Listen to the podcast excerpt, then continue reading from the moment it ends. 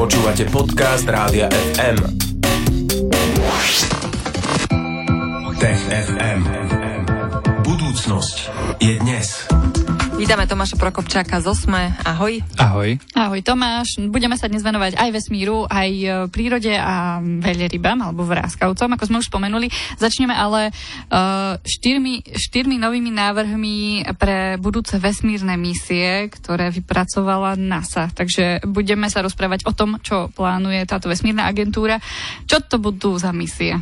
Predstav si to ako súťaž alebo nejaký konkurs. Raz za čas NASA vyhlási niečo, čo ona volá Discovery program. Jednoducho návrhy na také menšie vesmírne misie, ktorých cieľom je lepšie spoznať našu slnečnú sústavu. No a teraz jeden takýto prvé kolo, nazvime to konkurzu, NASA uzavrela a vybrala štyri návrhy, ktoré každý z nich podporila tromi miliónmi dolárov, aby za tento rok, do konca tohto roku, ich tí inžinieri a veci rozpracovali do niečoho podrobnejšieho. Uh-huh. Čiže počkaj, hovoril si, že konkurs, to znamená, že NASA, vedenie, alebo NASA ako organizácia vyhlásila a teraz nejakí ľudia, zamestnanci NASA, alebo to môžu byť aj ľudia mimo, Tie koncepty mohli prísť z mimo, ale nie, že my dvaja by sme asi nikdy nedali dokopy mhm. nejaký koncept, ktorý by niekoho zaujímal. Oni prichádzajú často z, buď z interných, napríklad z laboratórií prúdového pohonu, alebo prídu z univerzít, kde majú naozaj že špecializované pracoviska z Caltechu, z MIT, z mhm. Princetonu, z Stanfordu a podobne. A prídu návrhy Čiže nie je to tak, že v NASA si urobia nejakú poradu a za okrúhlým stolom si povedia, ideme urobiť toto, toto, toto, ale naozaj čakajú tie nápadu, nápady aj ako keby mimo toho úplne mm, hlavného jadra agentúry.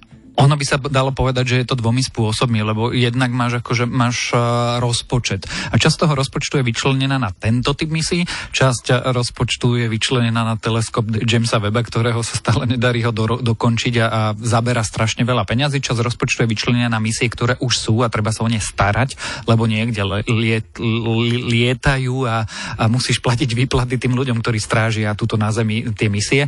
No a časť rozpočtu je niekedy bohužiaľ vyčlenená aj na nejakú nejakú politickú objednávku. Keď americký prezident si povie, že sa vrátime na mesiac, tak jednoducho do toho musia investovať. Teraz uh, dotovali štyri rôzne misie alebo štyri rôzne programy a čo máme čakať ďalej, ako to bude ďalej prebiehať. Tieto všetky štyri už sú schválené, tieto budú, alebo ešte aj z tých sa bude vyberať? Len tie návrhy a uh-huh. z tých konceptov, ktoré sa dokončia alebo rozpracujú podrobnejšie, vedecky podrobnejšie a technologicky podrobnejšie, teda aby veci nielen povedali, ja chcem vidieť toto, lebo chcem ísť na Venušu, alebo chcem ísť na Tritón, alebo jo, tak musí aj povedať, že a teda ako sa tam chcete dostať a koľko to bude celé stáť a aké prístroje by tá vesmírna sonda mala mať na palube a tak ďalej. No a z týchto štyroch ako keby polovýťazných konceptov teoreticky vyberú dva, možno iba jeden, ktorý dostane zelenú na normálnu misiu. A potom to už bude stať nie, že 3 milióny dolárov, ale rozprávame sa o stovkách miliónov dolárov, lebo to bude treba postaviť vesmírnu loď, vyniesť ju do vesmíru, vystreliť ju, zapnúť, starať sa o ňu a tak ďalej. Mhm, ale teraz si hovoril, že každá z tých štyroch misií vybraných má už 3 milióny. To má tie 3 milióny len na vypracovanie konceptu? Áno, áno. Wow. Teraz sa najmú vlastne odborníci a vedci a inžinieri, ktorí budú v každom tom týme musieť rozpracovať tie prvotné návrhy, tie myšlienky, ten, ten pitch, ten draft toho do niečoho, čo už vyzerá ako skutočný návrh vesmírnej misie. A vieme aj konkrétne, že čo sa teda týkajú tie vybrané misie, že čo môžeme v budúcnosti očakávať, alebo aspoň niečo z toho, že by sa mohlo uskutočniť? Vieme, z, z tých štyroch misií dve by mali smerovať k Venuši. Jedna chce, uh, jedna má dokonca také pekné meno, že Da Vinci. A, a jedna teda by chcela pomocou radaru z obežnej dráhy sledovať, aký je povrch Venuše a čo sa pod tými e, obrovskými mrakmi ukrýva, ako to tam vyzerá. Druhá by mala zostupovať také ochrannej kapsule práve touto atmosférou a zistiť, že čo sa deje v tej atmosfére, to je ten druhý návrh.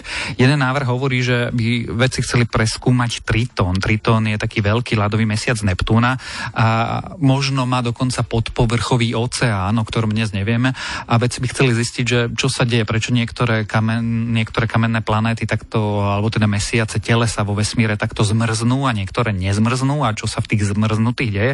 No a posledný návrh je pozrieť sa na Jupiterov mesiac Jo. A to je totiž mesiac, kde je najvýznamnejšia, najsilnejšia vulkanická činnosť našej slnečnej sústave. Vďaka tomu, že ten mesiac je blízko aj pri Jupiteri, ktorý má na neho gravitačný vplyv a my úplne nerozumieme, že ako to tam funguje a veci by radi zistili teda, ako to funguje. Uh-huh. Ktorej misii fandíš ty najviac? Čo by si sa najviac potešil, keby vyhralo?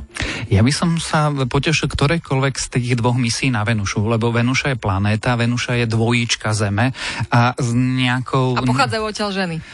No, keď myslíš, ale... To tak hovorí. Hovorí sa to, no ale vieš, aký je môj vzťah k horoskopom a podobným veciam. Ale uh, vieš, Zem je obývateľná. To bolo také slávne dielo, nie? A hej, muži sú z Marsu a ženy z Venuše, také kedysi bolo. No ale Zem je obývateľná a vo Venuši sa niečo pokazilo a Venuša je nehostinný, toxický, mŕtvý svet a my vlastne dodnes nevieme, že čo sa pokazilo a bolo by strašne dôležité vedieť, čo sa stalo a či taký problém nemôžeme mať my aj na našej Zemi. No tak budeme veľmi zvedaví a budeme napäto čakať, ako to celé dopadne, kedy sa to dozvieme? Na konci tohto roka alebo začiatku budúceho výberu tie víťazné koncepty a, a to ešte znamená, že ďalších 10 rokov budeme čakať, kým postavia vesmírnu loď a vystrelíme ju no, a dorazí k cieľu. Potom sa nejak stretneme, no. Ale v tej budeme ešte pokračovať aj o malý moment, budeme hovoriť na tému uh, vráskavce. Vraj sa nevedia dorozumievať v mori, pretože je tam údajne príliš hlučno. Porozprávame sa o tom viac a veríme, že pritom nebude príliš hlučno. Zostaňte s nami. Tech FM. Dnes sa v Tech FM rozprávame napríklad aj na tému veľrýb, Vráskavce konkrétne e, sú tá téma. E, vráskavce, vráskavce sa vraj nevedia dorozumievať v mori, pretože je tam príliš hlučno. Nám aj prišlo také zaujímavé si vypočuť, že ako vlastne vráskavec znie, tak si môžeme teraz dať malú ukážku.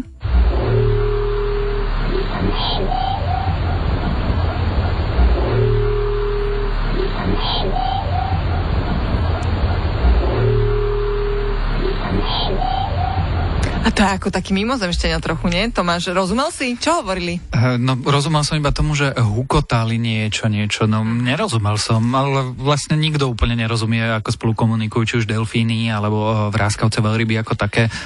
No a najhoršie, že teraz už ani oni same si nerozumejú, pretože je nejaký problém, tak nám to celé objasní. Nový výskum prebiehal uh, na vraskancov Minke, ktorí uh, chceli tí výskumníci zistiť, že ako sa im darí. Pretože my dnes už vieme, že uh, hluk, alebo teda pozadiový šum v oceánoch rastie. Príčinou je aj ľudská činnosť, ale napríklad aj to, že prebieha klimatická kríza otepluje sa a niektoré živočíchy potom začnú robiť divné veci, ale výsledkom je, že húčia viacej. No a vedci boli zvedaví, že aký to vplyv má na konkrétne vráskavcov, že lebo my vieme, že sa dorozumievajú, vedia sa dorozumievať na veľké vzdialenosti, dokonca na 100 kilometrov, ak je relatívne ticho v tom mori, mm-hmm. a, lebo oni sú relatívne samotárske, nie sú veľké skupiny a keď sa chcú páriť, alebo nájsť si spoločnosť, alebo čokoľvek, no tak sa musia počuť, aby sa našli. No a to veci skúmali a zistili, že moc optimisticky to s tými vráskavcami nevyzerá. No a čo je tam za problém, čo sa deje?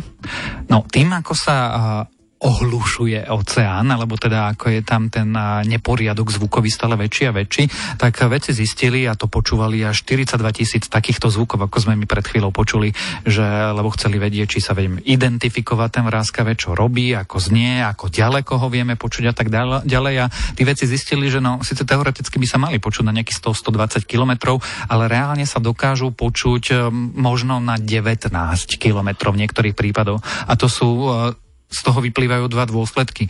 Po prvé, že nám sa zdá, že počujeme málo vráskavcov a možno ich je oveľa viacej, ako sme si mysleli, čo by bola teoreticky dobrá správa. Tá zlá je, že tie vráskavce spolu nevedia komunikovať, lebo sa nevedia nájsť, nevedia sa počuť a napríklad ako sa majú rozmnožovať. Uh-huh. A nemôže to byť tým, že si nerozumejú, že každý má No, veď aj my tiež si nerozumieme s niekým z Portugalska, pokiaľ sa neučíme portugalčinu alebo oni slovenčinu, nemôžu mať aj vráskavce svoj vlastný akcent, jazyk. Alebo dialekt. dialekt pri vráskavcoch no? Minke o takomto výskume neviem. Viem o takomto výskume pri delfínoch, a, ktoré majú niečo ako naozaj dialekty alebo akcenty alebo rečové odrody. A, majú aj rôzne, oni majú to hvízdanie, ktoré majú meno a naozaj ho používajú ako meno, že toto som ja a chápu, že toto je ja No a niektoré tie vzdialené skupiny si nie úplne dobre rozumejú. Rozumejú si asi ako my, keď prídeme do Paríža a svojou brblavou angličtinou si porozumiem s tým parískym elektrickým čašníkom, ak má trošku vôle aj on, ale uh, no, sú tam, že, že sú tam tie otienky, ale pri vráskavcoch naozaj netuším, že by bol takýto výskum robený. Mm-hmm. Čo to teda znamená, lebo toto nie sú úplne dobré správy? Áno, s tým rozmnožovaním si hovoril, že to môže byť problém, môže to byť problém aj s niečím iným? No, jednak eh, s tým rozmnožovaním a dva s tým, že nenadviežu sociálny kontakt a my úplne nevieme, čo sa potom ďalej bude diať, lebo sú to spoločenské tvory, ktoré potrebujú sociálny kontakt. A zároveň vieme, že tento týždeň vyšiel ešte jeden výskum a ten hovorí, že eh, oceány budú hlučnejší a nielen ľudskou činnosťou, že našou lodnou dopravou a využívaním sonárov a tak ďalej, ale ako sa bude uh, dariť zohrievať planétu, tak sa zohrievajú aj oceány a najväčší hluk v moriach nerobí, alebo konkrétny najväčší hluk nerobí človek. Človek robí celkovo veľký hluk, ale také drobné kôrovce, ktoré klepotajú a je to, že, že veľký pozadový šum. A veci vyrátali, alebo modely ukazujú, že ako sa bude oceány oteplovať, tak tieto kôrovce budú čoraz hlasnejšie a hlasnejšie, čo bude prispievať k tomu, že bude v oceánoch väčší hluk. No a tvory, ktoré sa potrebujú dorozumievať na diálku práve ako vráskavce, veľryby, ako také, ako, ako delfíny, ako, čo ja viem, orky, čo v Slovenčine sú kosatky, tak uh, môžu mať problém. Áno, to majú taký živý tinnitus veľryby. No. Že im tam tak eh, tie kôrovce... Stále neustále klepocú, Áno, no. vytvárajú šum.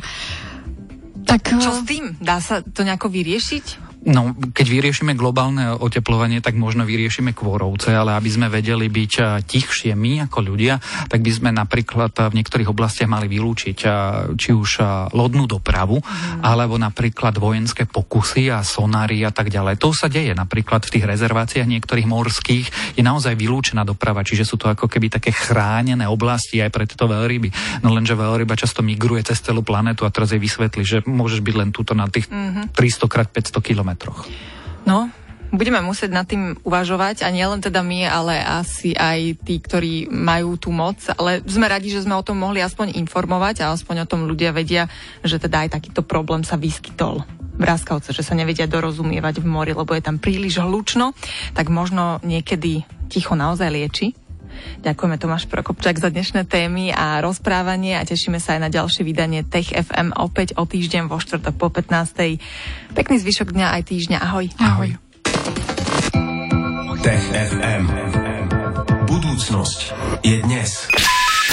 Stream, živé vysielanie a playlisty nájdete na www.radiofm.sk.